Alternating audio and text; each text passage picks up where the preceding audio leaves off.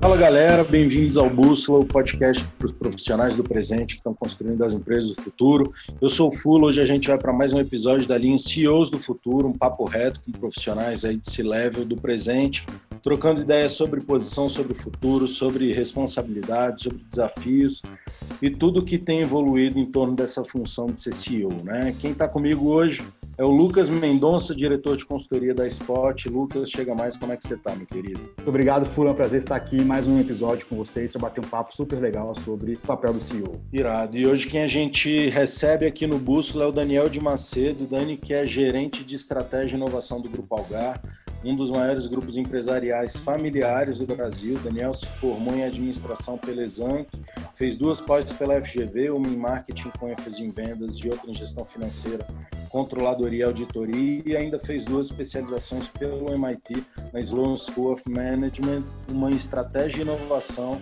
e outra em gestão e liderança.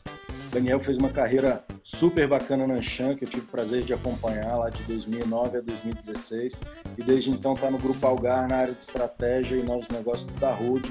É o head da área de Venture Capital na Algar e vem representando o grupo nos ecossistemas de inovação e nessas iniciativas de inovação. Dani, seja muito bem-vindo, meu querido. Feliz você estar aqui. Obrigado por ter topado. Conta aí para a galera o que, que é essa área de inovação dentro da Algar que você está inserido e um pouco de como é que é o dia a dia de vocês lá. Ô Luiz, Lucas, obrigado aí pela oportunidade de, de, de estar aqui com vocês, contando um pouco mais aí sobre alguns aprendizados que a gente é, colecionou aqui nos últimos anos, especialmente na UNER. É, foi um prazer aí também estar contigo aí na época de Anshan, né? Só nós sabemos aí o quão memorável foi aquele período juntos, né? Uma coisa que eu acho que não, não vai se repetir aí na, na nossa história, tão cedo. Contando um pouco mais sobre a Algar, né? A Algar é um, um grupo de 90 anos, 90 anos esse ano, é uma empresa de controle familiar, né, de gestão 100% profissional, e que ao longo desses 90 anos é, investiu, né, investe em vários setores, e conectando já com o tema que a gente tem para falar aqui, né, tecnologia é, sempre foi o DNA do grupo, é, vários investimentos aí em coisas é, bastante tecnológicas, e a palavra inovação sempre permeou aqui o dia a dia do, do grupo, e a gente acabou fazendo várias atividades ao longo dessa, dessa jornada aí, especialmente nos últimos 18, 19 anos aí, é, em cima de projetos que poderiam transformar os negócios, mas muito mais uma perspectiva de processos né, e redução de custo. Que eu acho que é um pouco da herança aí que muitas companhias fizeram aí na época do qualidade total do, do professor Falcone, né, e a gente acabou é, sempre trabalhando essa perspectiva aqui internamente. E com o passar do tempo, e aí casando um pouco com a, com a, com a nossa chegada aqui, no meio de 2016, todo o ecossistema né, de empreendedorismo como um todo aí no, no, país estavam ganhando mais relevância, né? Você negócios gerando valor é, de uma forma muito rápida, e a gente sabe que a gente tem alguns, alguns negócios né, que a gente chama aqui que são disrupted, né, que estão em setores que podem, talvez, quem sabe, ser disruptados aí por alguma nova tecnologia ou um modelo de negócio diferente. E a gente acabou é, tendo um desafio aqui de repensar né, qual seria realmente a abordagem e o modelo que a gente ia tratar a inovação dentro, dentro do grupo. Então, é, o grupo ah, tinha ali também, é, no mesmo período, um trabalho de é, reestruturação de portfólio. O grupo é bastante diversificado, até contando um pouco aqui para vocês, né, a gente tem investimento é, em telecom, em tecnologia, no agro, turismo e entretenimento. É, e antes daí, quando a gente entrou, tinha, tinha muito mais setores aí que a gente, e negócios que a gente investia, que por um trabalho estratégico a gente acabou fazendo alguns movimentos de intensificar o crescimento nesses setores que a gente está hoje, que foi realmente um, um trabalho final de chegar nesse portfólio, é, mas que culminou também de sair de setores que a gente acreditava que a gente é, não tinha o direito de vencer, assim posso dizer. Então, saímos de aviação executiva, segurança patrimonial, é, esmagamento e, e, venda de, de soja é, no mercado externo e óleo no mercado interno. Então, reestruturamos esse portfólio, ao passo que a gente também mudou o posicionamento do papel da inovação dentro da, da companhia, que passou né, a ser muito mais voltado para mudar, realmente transformar o, o, legado, transformar a estrutura é, das companhias, é, obviamente, né, é, zelando aí pela curva de aprendizado cultural, que é, naturalmente em grandes companhias você tem que expor seus executivos aí a esse novo mundo todo dia, é, mas principalmente trazendo dinheiro novo. Então, é, a gente vinha ali com, com algumas iniciativas há seis, cinco anos atrás e foram todas muito importantes é, do ponto de vista especialmente cultural. Foi foi, foi bacana para a gente começar esse aculturamento de que não dava mais para fazer as coisas só da porta para dentro, precisava realmente ter um relacionamento com outros players, sejam eles negócios mais embrionários, às vezes negócios de médio porte, é, universidades, aceleradoras, é, fundos de venture capital que foram se formando ao longo da jornada e quem sabe também outras corporações que porventura às vezes queriam fazer coisas que não estavam tão próximas do seu core, tinham alguma competência para botar em jogo, mas também não tinham uma maneira de spin-off ou de fazer isso é, com outros parceiros. Então houve um amadurecimento aí nesse sentido e a gente acabou colocando os nossos IMOs, né, o, Innovation Management Office, em, em modo de, de, repensar e eles acabaram aí dentro das corporações que eu acabei, dentro das empresas que a gente controla aqui, que eu acabei de falar, eles acabaram é, se transformando e tendo uma importância maior né, dentro do, do business aí, é, com foco realmente em trazer novas receitas. E ao, ao momento que a gente... Muito... Pode, pode falar, hein? Não, muito legal você estar comentando tudo isso, né? É um grupo gigante. Vocês acabaram focando muito uh, em inovação, né? Coisas diferentes, se abrindo um pouco para o mercado, como você acabou de comentar, né? E, e eu acho interessante, a Algar é um grupo familiar, né? E eu queria entender um pouco com você qual é a dificuldade que tem hoje, né, para trabalhar inovação em empresas familiares, na sua visão, assim. É, assim, tentando entrar um pouco aí na, na, sua pergunta e fazer uma conexão aí, eu acho que com o que eu, que eu, que eu acredito, né, eu acho que a inovação no final do dia, né, trazendo isso para uma maneira mais prática, nada mais é do que a capacidade que você tem de se reinventar e reposicionar um negócio com novas soluções, talvez, ou com a maneira de servir seu cliente de uma maneira é, que às vezes o seu concorrente não está servindo.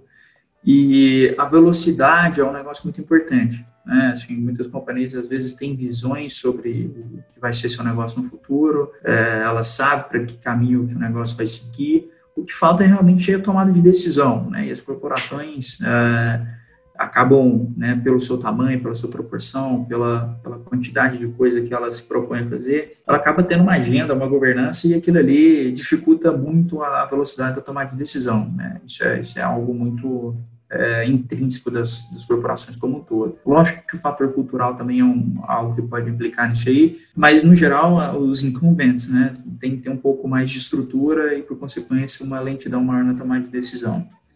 E falando de empresa familiar, a empresa familiar no final do dia ela acaba sendo uma empresa de dono, né? E aqui a gente, apesar do, do dono não estar tá no, numa posição executiva, né, os acionistas, né, eles participam bastante, né, estão no conselho da, da holding, estão no conselho das empresas, é, a gente até então tinha uma posição, inclusive, de CEO aqui na holding, que a gente acabou, é, eles tomaram a decisão de extinguir, então, assim, a gente reporta direto aqui para o conselho, tem uma relação muito próxima de dia a dia, né? Lógico, de temas estratégicos, não operacionais, mas é, dono costuma realmente ter um senso de urgência maior, né? Tem uma velocidade para tomar decisão é, maior. Então, se você buscar é, na literatura, né, em pesquisas aí a, a a capacidade de, de, negócios familiares aí perdurarem no tempo, você vai ver que isso, isso tem, tem, tem bons resultados, né? Você fica surpreso em entender que a, a, forma de tomada de decisão, né, a, um capital mais paciente, né, que costuma ser um capital de um acionista é, nessas circunstâncias de empresa, ele acaba favorecendo também a inovação. Ele se expõe de uma maneira um pouco mais assertiva, né, do que às vezes outras corporações de, de capital pulverizado, mas é, elas acabam sendo realmente drivadas por aquilo que o mercado quer e, consequentemente, aquilo ali passa a continuar gerando valor no tempo, né? Então, é, eu acho que tem um fator é positivo, né, te respondendo de uma maneira objetiva, acho que o fato de ser empresa de dono, isso, né, de, de, controle familiar, isso traz, isso traz mais perspectivas, lógico, né, depende de cada caso, né, depende de cada, cada dono, nosso que é super envolvido, são pessoas completamente competentes, né, assim, a família realmente se preocupa muito com, com estar atualizada, né, então isso, isso tem favorecido muito aqui essas conversas. E você acha que é esse o ponto, Dani, a virada, é o nível de envolvimento que o acionista tem com a operação? É, porque pensando em, em resultado de longo prazo, a gente precisa ter muita governança aí. E, e você está falando que né, ser familiar favorece esse processo de inovação. Você acha que é por essa proximidade? É, eu acho que é por essa proximidade, né, por conhecer o negócio é, intrinsecamente, quer dizer, a gente tem uma empresa de telecom que ela tem, se não me engano, 64 anos, né, quer dizer, é, em tese, ninguém tem mais conhecimento de telecom, propriamente, do que, do que realmente nós aqui, obviamente, a família, né, na, na condição aqui de, de, de proprietário desse negócio. Então, assim, há um conhecimento acumulado muito grande, né, então, assim, a gente acaba que, inclusive nos últimos anos, né, muita gente saiu a mercado, né, grandes corporações, de alguma forma querendo se posicionar com essa história de inovação, etc e acaba é, fazendo muita coisa que dá, dá press release, né, dá, dá matéria em vários jornais, dá prêmio, né, é, mas na prática não dá resultado, né, e, ou pelo menos tem um desafio de perceber o resultado daquilo ali, e aí isso realmente é, no médio prazo, tende a afetar essas iniciativas e, logicamente, a companhia como um todo. Então, é, eu acho que é favorecido por causa disso, né? assim, o nível de conhecimento que, que o management tem, que o acionista tem, ele ajuda realmente a definir o que é meio, o que é fim, né? o que, realmente precisa. Obviamente, tem os vícios, né? a gente putz, a, a, a, velha história, né? não só aqui, mas em qualquer lugar, né? que se trata de pessoas. Pô, mas nunca precisei fazer isso antes Bom, mas sempre fiz assim, e aí isso realmente às vezes pode impactar. Mas no nosso caso aqui, acho que é completamente diferente. O senhor é ávido por isso, como eu comentei. A palavra inovação existe no nosso calendário corporativo. Tem 17, 18 anos, quer dizer, não é um negócio que, que chegou aí nos últimos 5, 6 com prêmios aí que foram surgindo e as empresas tentando se posicionar tanto perante o cliente quanto perante o ecossistema como um todo. Não, é um negócio legítimo, né? Então, é, a gente tem, tem um comprometimento claro com transformar os negócios, reposicionar é, eles sempre, criar novas soluções. Né? Se eu entrar aqui para te contar as histórias, pô, a Vai Telecom foi a primeira a lançar o pré-pago no país. E, então, tanto quanto isso, a gente teve uma centena de outras soluções. Né? Vocês conhecem aí, provavelmente, aí, os ativos de turismo e entretenimento, né, o Rio Quente Resort e tal, pô, aquilo ali é um investimento em inovação como um todo, né, poderia ser puramente um business de hotelaria, tão somente, né, e, e não é, então, assim, tem, uma, tem uma, uma veia ávida por entregar soluções para o cliente, atender a dor dele, que eu acho que é o papel da inovação como um todo, né. Legal, Daniel, comentando isso, eu fico imaginando, pô, já está na agenda de vocês há 17 anos, muito antes de ser uh, um tema é, é, tem que estar na fala de todo mundo, né? Isso, com certeza, tem um, aspecto cultural importante. Né? Eu acredito que para uma empresa ser inovadora de verdade, não basta ter uma área de inovação. Né? Tem que ter uma cultura que permeie toda a organização, todos os gestores, todos os decisores, todos os colaboradores. Né? É, você, deve, você, deve, vivenciar muito isso e ter um papel importante nessa cultura de inovação. Né? Na sua visão, no seu aprendizado, assim, Quais são os aspectos da cultura que mais ajudam né, uma empresa a ser inovadora de verdade? Bom, acho que um, um, dos primeiros pontos é uma cultura que esteja próximo do cliente. Né? Se você tem uma empresa que ela é dedicada a resolver soluções do, do, dos clientes, ela, em tese, traz mais conhecimento para dentro de casa sobre aquilo que dói, aquilo que não dói, aquele modelo que às vezes realmente já não está funcionando mais, e isso te dá sempre a oportunidade de, de, de inovar. Né? Então, acho que a, a cultura que, que, favorece o cliente, que ouve o cliente, que encara aquilo ali como indicador para os bônus dos executivos, isso realmente é o que faz realmente a, a companhia é, ter uma, uma, uma, chance maior de, de inovar. O segundo ponto é realmente a autonomia. É, a gente, né, Luiz, viveu uma, uma companhia ali que tinha um nível de autonomia quase que perigoso. Né? Muita gente muito nova, muito poder ali para fazer o que queria. Alguns, alguns faziam e dava errado, outros faziam e davam certo. E, mas o ponto disso é que eu tinha uma capacidade de velocidade de tomada de decisão, de, de faz, de não faz, de reposiciona, de testa com essa pequena base de cliente, depois espalha para o resto. Tinha, assim, tinha uma capacidade de você poder mudar e transformar um negócio que, que essa, essa, essa, essa competência dentro da cultura da companhia, eu acho que é um outro ponto que, que, que favorece muito, muito, né?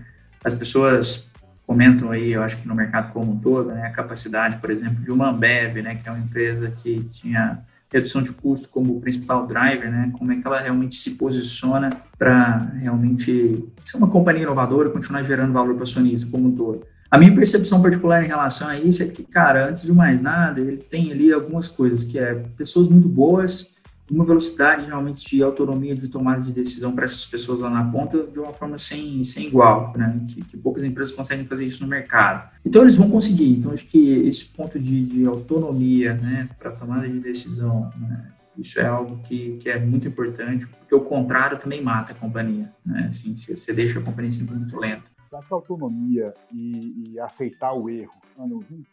Ou tolerância ao erro, né? Juntos? É, eu acho que assim, esse, esse, essa questão de tolerância ao erro é um negócio que foi também muito falado no começo, de que as companhias não toleram, etc. É, eu acho que, sinceramente, tem que tolerar pouco, né? Não pelo fato de que as pessoas não podem errar, mas assim, os motivos não podem ser os mesmos, né? Então, às vezes, companhias como as nossas têm, têm mais recursos para poder estudar melhor, para poder lançar algo melhor, para poder fazer algumas coisas que outras médias e pequenas empresas não têm. Então, assim, eu acho que a gente tem menos direito de errar, para ser muito sincero. Eu acho que as pessoas realmente que têm uma veia empreendedora, elas vão lá, fazem, às vezes realmente cometem erros, mas o sucesso ele ele ele está percebido por, por todo mundo, né? O projeto ele tende a acompanhar é uma linha ali que pode ser que vai para um lado ou para o outro, mas no final isso isso culmina num resultado. Então assim, eu acho que essa autonomia tem que existir, mas eu acho que a liberdade para errar ele não pode confundir realmente com uma às vezes uma um senso de conformismo, né, pelos erros aí que às vezes acaba acontecendo, porque o mercado não espera, né, assim, a, o, o, o, cliente também não espera, o cliente não tolera muito erro, né, quer dizer, você tem aí algum, lembra de alguma marca que você consome bem, experimenta ali, deixa eles errar com você uma ou duas vezes, para você ver. Uma vez você muito provavelmente já vai estar suscetível a trocar de marca, seja lá o que for. Ah, podemos falar desde, sei lá, um iogurte a um, um operadora de telecom, assim, ou um, um, CRM seu que para de funcionar dois, três dias e para a sua empresa, assim, você no dia seguinte vai trocar. Então, o cliente não tolera erro, acho que é, a gente realmente precisa dar a chance para as pessoas, aquelas que querem, né, mas que realmente eu acho que é, tolerância ao erro a gente tem que tratar com cuidado, porque senão acaba sendo é, perigoso, as pessoas às vezes não fazem bom uso em relação a, a isso. Talvez o mais correto seja a cultura do teste, né? Tipo, como você falou, testar em grupos pequenos, testar o que está acontecendo e aprender com isso e a partir daí crescer, né? A crescer o, foi testado, né? Muito bom. Daniel, você botou no seu LinkedIn um tempo atrás falando sobre os hipopótamos das organizações.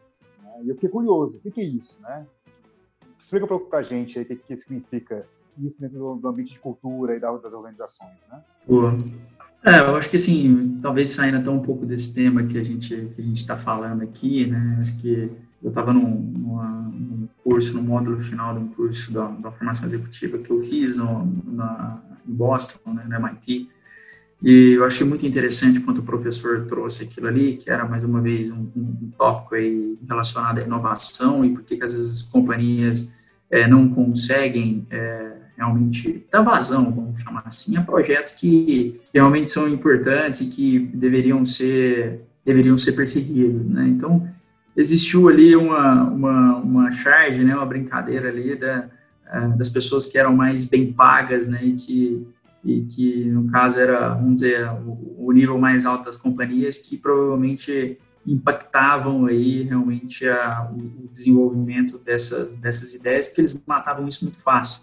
E é o que um pouco daquilo que a gente estava falando, né? Às vezes você leva algumas coisas para frente, né? E aí você acaba ouvindo alguns tipo, não, a gente nunca fez isso aqui, porque a gente vai fazer agora, né? Então, putz, a gente sempre fez desse jeito e vai mudar agora, está dando certo, por quê? Né? Então, uh, os hipopótamos, né? Os hipos, vamos chamar assim, dentro das organizações, né? Eles têm que ter uma função de ser é, dar muito mais vazão né, a essa cultura até de teste, né, essas oportunidades, né, ser, ser muito mais um lapidador que realmente um aprovador dessas coisas. Porque é, muitas das vezes, é, dependendo da corporação, essas pessoas estão longe né, da, da, da, do, do, mercado, das dores em si, né, porque elas acabam é, se envolvendo em outras tomadas de decisões que são super críticas para a organização e acaba não captando é, essas dores mais sensíveis de mercado que às vezes uma área de negócios, uma área é, de inovação traz, mas não consegue passar da melhor maneira possível. Então foi mais ou menos essa ideia aí. Rendeu muita, muito comentário isso. Legal. Agora uma pergunta bem prática. Quando você encontra um desses aí na Algar, o que, que você faz? Ou em outra organização? Não vamos falar da Algar, não. É, eu acho que assim, é, quando, quando. Acho que tudo é um jeito de, de, de, levar, né? No final do dia, todos nós somos vendedores aí, estamos todo dia tentando vender é, os nossos projetos, as nossas ideias e, e as críticas, elas, acho que, que são super importantes, né? Vamos dizer, o, sim constrói, mas o não constrói muito mais. Eu, eu sou mais dessa filosofia porque é, a gente, assim, eu aprendi a tomar muito não e eu acho que as pessoas têm que aprender a tomar não, porque acho que é uma, é uma, uma a vida é desse jeito mesmo. Então, é, você tem que ter a insistência, a persistência, conhecer seu público, é, trazer, aprovar e, e, e, o tempo também mostra, né? Assim, quando você também não faz e aquilo ali não é aprovado ou não tem não tem vazão e enfim você não consegue realmente, você não está no, no momento certo, né? Com a proposta certa você acaba, enfim, é, vendo que o mercado alguma hora ou outra vai lá e vai acabar fazendo isso. A gente tem projetos aqui que a gente olhou e falou, putz, acho que isso aqui não dá, ou não vai, vai ser isso tudo, ou não vale, etc. Daqui dois anos você vê um cara fazendo um negócio gerando valor pra caramba, e você fala, nossa, podia ter sido eu. E isso acontece. Então, acho que é, é um exercício constante, né, de venda, de construção do caminho certo, envolver as pessoas somente na tomada de decisão, é, é super importante. Quem em organização é isso, né, você precisa das pessoas para fazer as coisas, então, mas não tem muito eu acho que não tem muito antídoto não, tá? Você tem que envolver as pessoas, fazer elas sentir parte disso, né? Porque não dá para chegar com o negócio lá é, cru e nu e, e, falar, não, é isso, é, o investimento é tanto e vamos lá, né? E às vezes a gente comete isso mesmo. Então, é, você tem que exercitar, tem que explicar. No final, todo mundo está querendo o bem da, da organização. É uma questão de realmente você conseguir mostrar e vender o projeto. Dani, muito legal que você falou sobre dar vazão às coisas e conseguir vender os teus projetos tal, porque você recentemente passou aí por um reconhecimento e entrou nos top 100 emerging leaders do mundo, né, da indústria de top de, de venture capitals, então líderes emergentes globais nessa indústria. Como é que você acha, velho, que essa posição tua de inovação dentro de um grupo de tanto destaque contribui para você ter esse reconhecimento, velho? É, eu vou te falar que tem um, um pouco de fator sorte aí, tá? Acho que, sinceramente, eu, eu tive uma oportunidade. É... Humilde, o cara é humilde. Não, não. eu tive uma oportunidade de ir trabalhar num projeto, né? Quando eu saí da Anchan, para esse convite aqui, né? Para trabalhar junto com, com o Paulo aqui, que é meu vice-presidente. Ele falou: ó tem um desafio ali de entender o que aconteceu no passado, estruturar isso e achar uma forma de, de, de melhorar aí e, e, e, dar vazão porque o acionista está querendo, é, que o conselho está pedindo. A gente lançou o Algar Ventures, né, que eu acabei não comentando aqui. O Algar Ventures é o braço de investimento minoritário aqui do grupo, em negócios que são, são early stage, aí, as scale-ups que estão crescendo e que a gente, de alguma forma, tem como apoiar não só com capital, mas também com inteligência de negócio, né? É, porque só com capital para a gente não, não faz sentido. E aí a gente conseguiu colecionar ao longo desses anos aí uma perspectiva de resultado muito boa, porque o jogo ainda não terminou. Né? Então, Algar foi talvez a primeira empresa de capital brasileira a montar a sua estrutura de corporate venture capital. Você tinha outras boots já investindo no Brasil, né? suas áreas, sua estrutura, a Qualcomm, a Microsoft, é, enfim, todas elas aí com, um time já dedicado e fazendo investimentos, quer dizer, a Qualcomm fez investimento na 99 e tantas outras, então eu tinha gente já com essa cabeça, mas é, a empresa de capital brasileiro, provavelmente a gente foi a primeira a fazer isso, né, especialmente de, de, de, controle familiar. Então eu tive a oportunidade de participar disso, gastei seis meses sola de sapato aqui quando eu entrei, porque era um mundo completamente desconhecido, é, precisei mudar meu background aqui, precisei me expor a outros tipos de conteúdo, foi super interessante. E aí tive essa grata surpresa aí nessa avaliação do ano de 2020, acabar sendo reconhecido aí é, como realmente um, um, dos 100 aí no mundo, né? Foram mais de 20 mil empresas, né? 20 mil pessoas aí dentro de 20 mil empresas aí que, que foram avaliadas.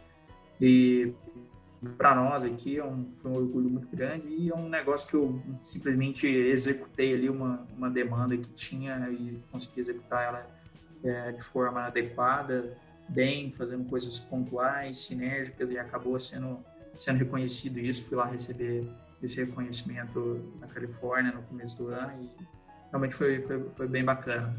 Foi, foi muito legal, o que, o que traz só mais responsabilidade, né? Porque não dá para parar o jogo Acho que tem que aumentar o calibre aqui, né? E estamos num ano completamente atípico. Mas, mais uma vez, essa é uma vantagem de estar num grupo quase centenário, né? De pessoas que já passaram por milhares de crises. É uma oportunidade sem igual, porque a gente, às vezes, dentro da nossa experiência, olha e fala, putz, agora, agora não vai dar, né? Agora, agora vai parar por aqui, né? Então, é super importante estar com gente realmente que já empreende há 90 anos e é muito bom que você falou aqui, que não é só, não tem a ver só com capital, né? Investir nessas empresas, startups, tudo mais, essa busca dos novos uh, empreendedores de sucesso, né? É, como é que é o processo de vocês para investir em startup? Né? O que, vocês consideram? Como é que vocês levam? O que, vocês estão procurando? Procuram o tempo inteiro? Como é que é isso? Bom, a gente é, primeiro precisou criar um awareness no mercado para explicar que a gente, a partir de então, estaria investindo, né? Então, quando, você, quando vem Algar provavelmente na sua cabeça, você pensa em empresa de telecom, empresa de agro, então você, pensa nas, nas, nossas companhias. A gente, na posição de investidor, passa a transitar com outros players, né? Então, e aí a gente acabou usando o Endeavor para fazer dois programas de screening para nós durante dois anos, que gerou um resultado fantástico, tanto do ponto de vista de, de, de oportunidades para investir, quanto realmente conseguiu nos posicionar e ter um relacionamento com o ecossistema, que no final do dia é pequeno, né? Nós estamos falando de fundos de venture capital, private equities, boutique de M&A, é, aceleradoras, então, assim, nós não estamos falando de, de muita gente, né? Assim, estamos falando de, de, Obviamente, cresceu muito isso nos últimos dois, três anos, mas quando a gente começou lá atrás era menor ainda. Então, é, a gente olha a empresa constantemente, a gente acredita que as melhores empresas vão chegar para a gente mediante indicação, cold call é um negócio que acaba acontecendo, mas é mais difícil, né? E a gente acaba preferindo por qual investir. Então a gente tem alguns parceiros pontuais, alguns relacionamentos com alguns fundos e acaba chegando coisas boas para nós através dessas pessoas. É, mais uma vez, investir em alguns negócios que, que, que, são novos, de setores diferentes, você precisa realmente mais conhecimento na mesa, né? não é só o seu, muito pelo contrário, talvez seja a parte que menos agrega ali naquela história. Então, fazer as coisas sozinho nesse mundo de investimento minoritário é, é, um caminho que pode ser perigoso, ou pelo menos assim, começar, você precisa começar realmente junto com pessoas boas. A gente acabou criando esses relacionamentos, olhamos sempre coisas é, boas aqui que estão sendo investidas por outros parceiros ou não. A gente também dá nosso pitaco aqui em coisas que a gente tem mais conhecimento dentro de casa, dentro dos setores que a gente realmente atua. É, nosso negócio de agro, né, Agritex tem sido um tema aí forte no, no Brasil como um todo a gente tem investimento e a gente, por ter uma operação agrícola, consegue testar tudo. A gente tem uma sorte ali do CEO dessa operação nossa ser um cara completamente ávido por, por tecnologia também, um cara que preza muito por isso. Então, a gente olha e recebe, né, faz esse deal flow muito em cima dos contatos e dos relacionamentos. Né? Isso acaba chegando para a gente dessa forma. E a gente acaba patrocinando um evento ou outro, é, participando como banco de alguns meetups. Então, isso isso não tem uma régua muito, muito definida, não. Dani, o que, que você acha, dado que vocês foram uma das primeiras, a familiar a primeira, o que, que você acha que são as principais dificuldades, as principais dores da empresa grande, do Big Corp, que quer investir em inovação, em startup ou, ou scale up, mas que, que quer adentrar o ecossistema e não fez ainda esse dever de casa que você contou para gente? Bom, eu acho que tem um desafio inicial da companhia propriamente saber o que, que ela quer para ela.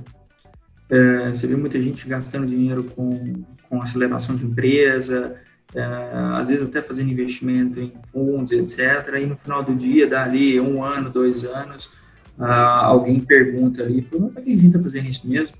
E é uma pergunta acaba sendo, parece doida, mas é, ela, ela é legítima. Por quê? Porque isso, às vezes, na maioria dos casos, está desconectado com a estratégia da empresa.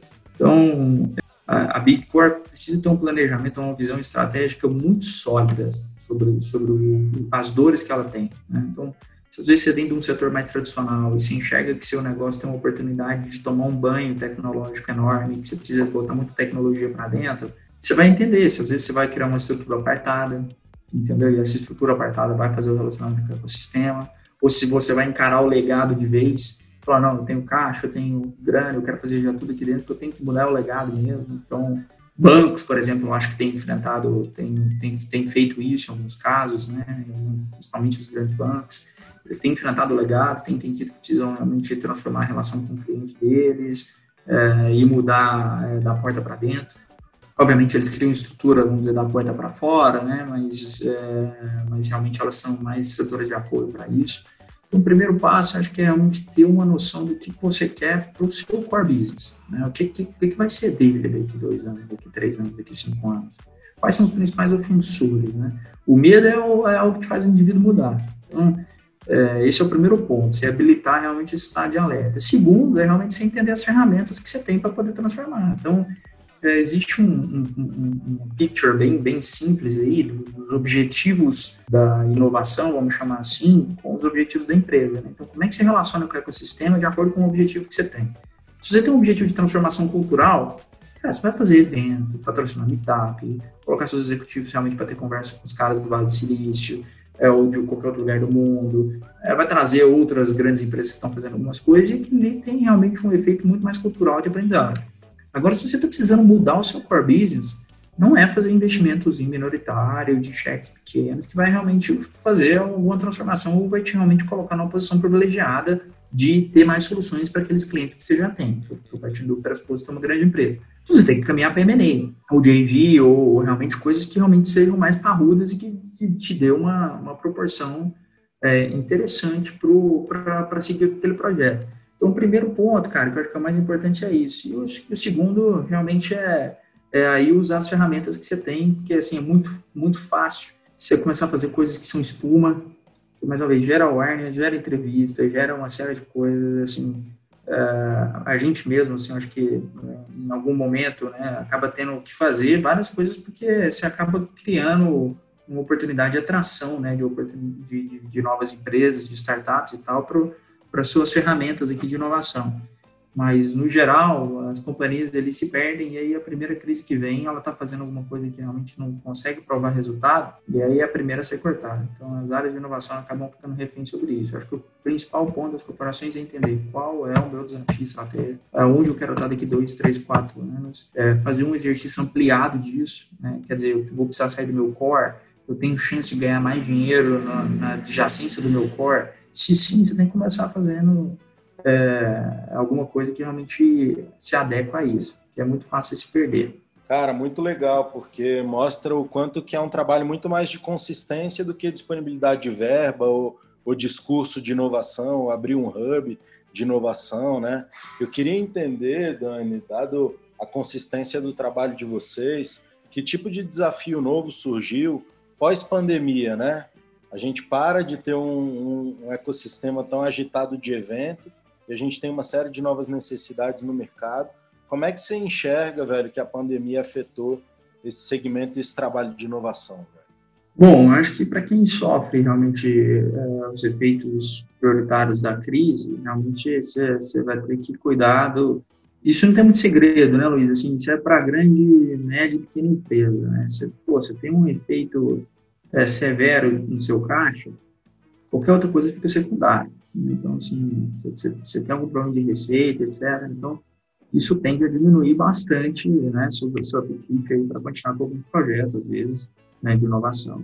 Falando do ponto de vista de, de, de, de empresas que não estão sofrendo tanto, realmente tem um cenário um pouco mais estável, acho que a vida continua a mesma. Talvez você tenha até mais oportunidades para poder acelerar algumas coisas que você, às vezes, estava postergando ou empurrando, né? Todo mundo aí viu a charge aí dos últimos tempos aí que quem fez a transformação digital nas companhias foi o Covid, né? Não foi o CFO, não foi o CIO, não foi o CEO, foi o Covid que obrigou todo mundo a, a desde adotar um Zoom até propriamente mudar alguns processos importantes ali no, no dia a dia do relacionamento com o cliente. Então, isso, isso aí é, isso é importante. Eu acho que acabou criando mais oportunidades porque algumas coisas obrigatoriamente precisaram ser aceleradas. E do ponto de vista de investimento, pelo menos que os dados que eu tenho visto da indústria nos últimos tempos, cara, tem tido capital. É, assim, a turma não parou de investir. talvez por um efeito de, de realmente é, Selic baixa, então, assim, assim quem, quem, quem já estava investindo vai continuar, acho que, investindo como um todo. É, para negócios de mais cash burn, que precisa de mais capital, etc., eu não sei como é que fica, mas para negócios mais estruturados, que o modelo de negócio está de pé, os econômicos estão estruturados, eu acho que o capital não, não, não é um problema, eu acho que continua ativo e ávido do mesmo jeito.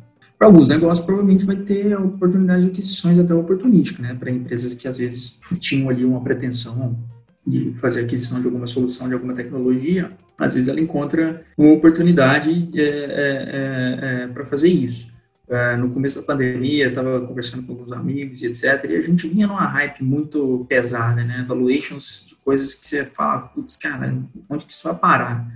Eu acho que o mercado, é, na verdade, de, de, empreendedorismo e inovação como um todo, eu acho que ele vai ter uma oportunidade de se readequar. E foi um pit stop obrigatório, né, reflexivo, tanto para é, é, iniciativas mais é, de fomento de ecossistema, como você falou, de eventos, etc, etc, etc, que estava ficando também, às vezes, muito over, né, até para coisas que realmente pô, são mais core, mais estratégicas, mas estavam muito infladas, coisas que realmente você fala, cara, como é que um cara num negócio é, de PowerPoint aqui está valorizando esse negócio em 20, 25 milhões, o cara não tem track record nenhum, entendeu? Não é um negócio que está perseguindo um mercado é, muito grande e tal. Então você começou a ter uns descasamentos, né?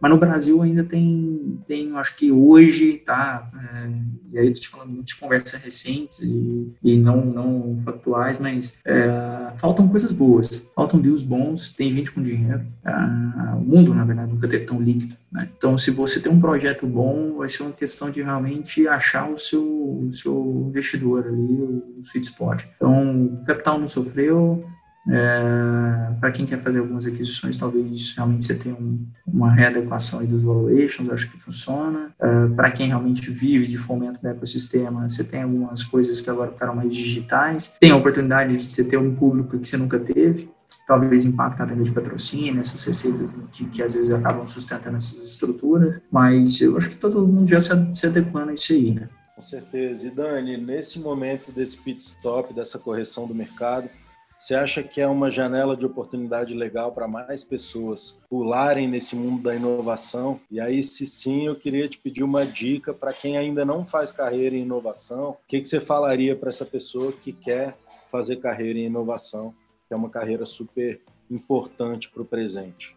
É, eu acho que, é, independente aí do, do, do, da palavra inovação, acho que a gente nunca viveu um momento que as empresas estão tão é, interessadas em se transformar. Né? Então, independente de onde você se posicione ou querer se posicionar, você ter uma visão de negócio, é, de tecnologia bastante aprimorada, acho que nunca foi tão importante. Né? Porque no final do dia, pessoas que realmente conseguem é, hoje ver oportunidades é, cross-indústria, isso é, isso é super relevante, isso falta no, mercado. Né? Então, é uma das vantagens que eu acho que as empresas estão buscando é que às vezes você pode se enquadrar em algumas, alguns perfis de setor que às vezes você nunca teve experiência antes, é, mas que você carrega uma bagagem anterior que aquilo ali realmente te favorece favorece e te conecta com, com, com o mercado. Então, assim, é, hoje mais você não existe mais um monossetor, né? quer dizer, você vê empresas, por exemplo, né, trazendo aqui de telecom que estão lançando serviços financeiros, você vê é, empresas aí é, na cadeia agro que são revendas, mas que também estão dando crédito agora. É, então, assim, de forma estruturada, né, porque sempre deram, mas enfim, de uma forma um pouco mais estruturada. Então, essa o mercado nunca teve tão aberto e eu acho que o seu desafio é entender onde seu background pode adicionar valor, né? onde realmente a sua a sua experiência é, consegue de fato é, alavancar valor aí dentro de, de, da sua carreira de, de, novos negócios, inovação ou estratégia como um todo. Então eu acho que é sim um, um, uma chacoalhada que todo mundo viveu. Acho que muita gente tem que acabar fazendo muita coisa muita coisa acelerou, é, é muito mais sobre perfil. Né? Se você realmente consegue ser uma pessoa de visão de negócio, é, consegue ser um generalista, né, que eu acho que é um pouco até do meu caso aqui, É, e isso às vezes consegue fazer com que se desenvolva conversas e projetos que às vezes não estão não estão pensados ou não estão sendo trabalhados da maneira que poderiam estar. Daniel, uma pergunta. Você fez um comentário, né? Que tem liquidez no mundo, né? o dinheiro está aí. Mas antes da pandemia, depois, eu acho que é, aumentou essa discussão sobre essas empresas que são muito consumidoras de caixa, né? Consomem muito caixa hoje, não geram caixa. Você acha que, é, bom, essa discussão existe, né? Qual é a sua visão sobre ela? Vai continuar tendo investimento nessas empresas ou os investidores começaram ou estão começando a pensar diferente, querendo né, investir em empresas que já geram caixa? O que, você acha? Isso é muito de perfil, sabe, de, de investidor, Lucas. É, mas antes de mais nada, né, a gente vive no mundo aí uma guerra entre market share é, e market cap. Né? A gente nunca viu tantas empresas que não têm, que é, é, uma geração de caixa valendo tanto, né? e as empresas que geram caixa ao longo de muito tempo, é, com a percepção de valor para o mercado completamente é, abaixo dessas, dessas empresas. Né? Então, pode falar desde casos, uh, os casos mais uh, emblemáticos aí, tipo Walmart e Amazon, né? Se você puxar um histórico de, de dos anos de 1990 até 2000, da geração de caixa de um e de outro, e depois também trazer o reflexo de, de 2000 a 2010. Então, você fala, cara, eu acho que acho que eu preferiria ser um acionista é, do Walmart. Você fala, pô, mas você tá louco da cabeça, olha o market cap do, do, da Amazon. Então, assim, é, uma, é, uma, é perfil. É, isso, isso, é, isso é muito isso é muito quase que pessoal ali de cada, de cada investidor. E você pode entrar nessa linha que eu estava até comentando aqui mais cedo, coisas que no PowerPoint, né, o cara não tem nada, ele tem dois dev e ele está valendo 20, 50 milhões, 100 milhões, e o cara te pede esse dinheiro na cara, assim, você fala, cara, eu estou do lado errado do balcão, não é possível, entendeu? E aí, e aí isso, é, isso é, enfim, isso é um ponto. Eu acho que o, o, o, o mundo, né, teve algumas lições no ano passado e esse ano, né, sem citar nomes aqui, mas que negócio que realmente que não, não, não estão com um modelo de negócio muito bem estabelecido, o mercado já não vai tolerar muito bem. Pelo menos o mercado de capitais já não vai, já não vai ser tão receptivo a coisas que realmente não consigam né, se sustentar do ponto de vista de geração de, de caixa e de valor. Então, essa briga entre o market cap e o, e o market share é uma coisa que, que, é, que é, assim, é, é, é, tem que tomar cuidado, né? Assim, se, se eu, eu fico brincando, né? Putz, se, se, sei lá, pensar numa indústria tradicional aí, é, se eu pudesse, sei lá, ter um cheque de um bi para poder criar um negócio é, de cartão e tal, para consumidor final, totalmente digital e etc., eu também faria, entendeu? 3 milhões, 4 milhões, 5 milhões de clientes em, em 2, 3, 4 anos. Né? Então, é importante, eu acho que ter essa reflexão. E as, eu acho que tem um, um, um, perfil por trás que realmente é o perfil que vai tolerar. acho que o principal, a principal pergunta é como é que faz essa saída desses negócios, né? Ou a saída dele virar e realmente se transformar em um negócio que é, se autofinancia, ou realmente ter algum investidor que estrategicamente vai querer comprar esse negócio. Então, é, esses são os dois pontos que eu acho que, que sempre vão balancear aí o quanto que esses negócios mais cash burn vão continuar é, vivendo, né? Assim, essas estratégias de winners take it all, é, eu acho isso fantástico, assim, mas, mais uma vez, os econômicos têm que parar de pé, porque eventualmente dá uma pane seca, acontece qualquer coisa, é, como é que fica? Né? Assim, é, ou sei lá, não tem saída, ou o seu valuation ficou alto demais para um, um possível estratégico falando de Brasil, o nosso mercado de capitais não é tão aberto para esse tipo de investimento. E até onde eu sei aí, tem umas 70 empresas aí com pedido de IPO e tem umas delas aí que não tem 20, 30 milhões, 50 milhões de EBITDA, entendeu? Então, você vai ver startups bem recentemente aí nos noticiários daqui a pouco, é, querendo abrir capital com EBITDA é, menor do que a gente é acostumado a ver, e aí depois a gente vai ver a performance delas, né? Tomara que assim, deu tudo certo, mas tem coisas aí que a gente sabe que, que ainda não precisam equalizar algumas contas, que não tem nada de errado, né? mas precisa equalizar algumas contas para poder realmente ter um business profitable, né? Assim, que, que, que se sustente, né? Então, é, acho que depende. Eu acho que vai continuar existindo, né? Acho que tem investidor para isso, mas eu acho que muita gente também está um pouco receoso depois de algumas coisas que a gente viu aí no mundo aí nos últimos 12 meses aí, né?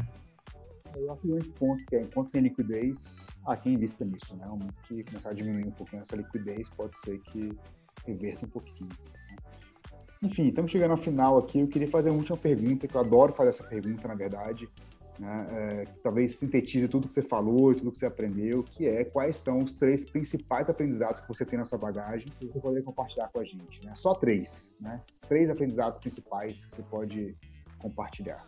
Tem uma coisa que eu acredito bastante, é, que eu acho que é a única vantagem competitiva permanente é, de uma companhia é ter as melhores pessoas. É, a gente pode ficar falando de inovação, pode ficar falando de tecnologia, pode ficar falando de uma série de coisas aqui que está todo mundo falando, está todo mundo fazendo, mas uh, as empresas que realmente conseguem ter as melhores pessoas eh, são as pessoas, são as empresas que vão vencer independente de qualquer coisa, independente delas estarem desfalcadas, atrasadas, etc. Até nesse, nesse mesma formação aí, nesse mesmo curso da MIT, né, é, tinha uma frase de uma, de uma, de uma pensadora lá que basicamente dizia que ao passo que a inteligência artificial é, ganha força e as coisas passam a ter um nível de automação superior, né, é, nunca, nunca vai, vai, vai, vai ser tão importante né, você realmente construir relacionamentos sólidos entre pessoas que podem construir negócios é, sólidos né, também. Então, é, acho que ter as melhores pessoas é um negócio que essa é a única coisa que pode mudar uma companhia ou pode garantir algum, algum lugar ao sol. Isso é, isso é uma coisa que eu trago é, para mim, eu acho que, que eu espero estar tá correto é, aí ao longo da minha, da minha caminhada. Segundo ponto, segundo aprendizado, eu acho que a gente precisa sempre conservar bastante a humildade, né? Porque as coisas nunca mudaram tanto, né? tão rápido. Né? Sem entrar nessa historinha do, do, do, que você tem que desaprender, etc, etc, etc, mas você tem que ter humildade para realmente olhar o mundo hoje, porque de fato ele não é mais do jeito que era há, cinco anos atrás, há dez anos atrás, né? Então, o mundo nunca foi tão conectado, a gente está enfrentando uma pandemia que tem mostrado isso, né? É, essa conexão do mundo acabou é, mostrando um pouco disso, né? Que o mundo ele está mais próximo, né? Você está mais próximo do que você imagina do, do de, de, outros continentes, de outros países, de outros ecossistemas. É, o conhecimento está é, democratizado, quer dizer, não é um valor. Quer dizer, antes você estudar numa melhor universidade, você, enfim, isso era algum diferencial, hoje em dia não é. Né? Então, você é, tem acesso ao conhecimento e ele tem ficado cada vez mais barato. Né? É, você precisa ser humilde, né? porque assim, humilde no sentido de realmente saber que as coisas às vezes podem estar indo fora do curso que você, que você acredita, né? que você pensa que por alguma coisa a sua experiência te acha que ah, faz você achar que é aquilo ali, às vezes não. Então, essa, essa humildade é, super importante para você fazer negócio, para você realmente sentar com outras partes, ter empatia de ouvir, saber que esse cara está conversando com você hoje, daqui dois, três anos, é, o negócio pode virar, pode estar tá bem diferente, ele pode não estar tá querendo falar mais com você. Uma coisa que eu, que eu, que eu tive a oportunidade de, não nesse sentido, né, mas eu, eu, eu conversei com muita gente, muito early stage, ah, em 2016, 2017, e o cara tá realmente com a companhia hoje de 200, 300 milhões de reais de valuation, é, indo super bem, assim, eu, eu, eu, eu, não tenho dedos na mão que é suficiente para te, dar esses casos. E essas pessoas é, tinham essa característica. Elas sentavam, conversavam, elas tinham essa, essa, essa né, disponibilidade. Eu acho que terceiro ponto é, é senso de urgência. Né? A gente falou sobre a velocidade de tomada de decisão dentro das empresas. A gente, no dia a dia, no final do dia, que constrói as decisões. Então, quando a gente está conversando aqui, tem uma série de consumidores tomando decisão de compra ou não compra os nossos produtos aqui. Uh, seus concorrentes, nessa hora, estão fazendo oferta em algum lugar para algum cliente seu ou algum prospect seu. Então, de urgência né, é um negócio super importante. Os ciclos estão cada vez mais curtos. Né? Eu, eu, eu, uma vez ouvi uma pergunta de um amigo, né? não uma pergunta, mas uma provocação. Era um, um cara super experiente, é, uma bagagem é, enorme, assim, nas reflexões aí abertas. Ele falou: Cara, é, empresas foram feitas para durar e a gente não pensa sobre isso, né? Mas independente de, de nascer ou de morrer um CNPJ, né? É, eu acho que não é esse o ponto. Os negócios vão, vão, vão se transformar assim muito, assim. Você, você, certamente não vai ser o que você é hoje daqui cinco anos, né? Daqui é, daqui sete, oito anos você vai estar vendendo outra coisa. A gente não pensa sobre isso. Então, os ciclos são curtos e você precisa tomar decisões rápidas. Decisão de trazer um parceiro, decisão de, sei lá, assumir o controle de tudo, de sair 100% de um, de um negócio, de uma unidade de negócio, de um projeto, de outro.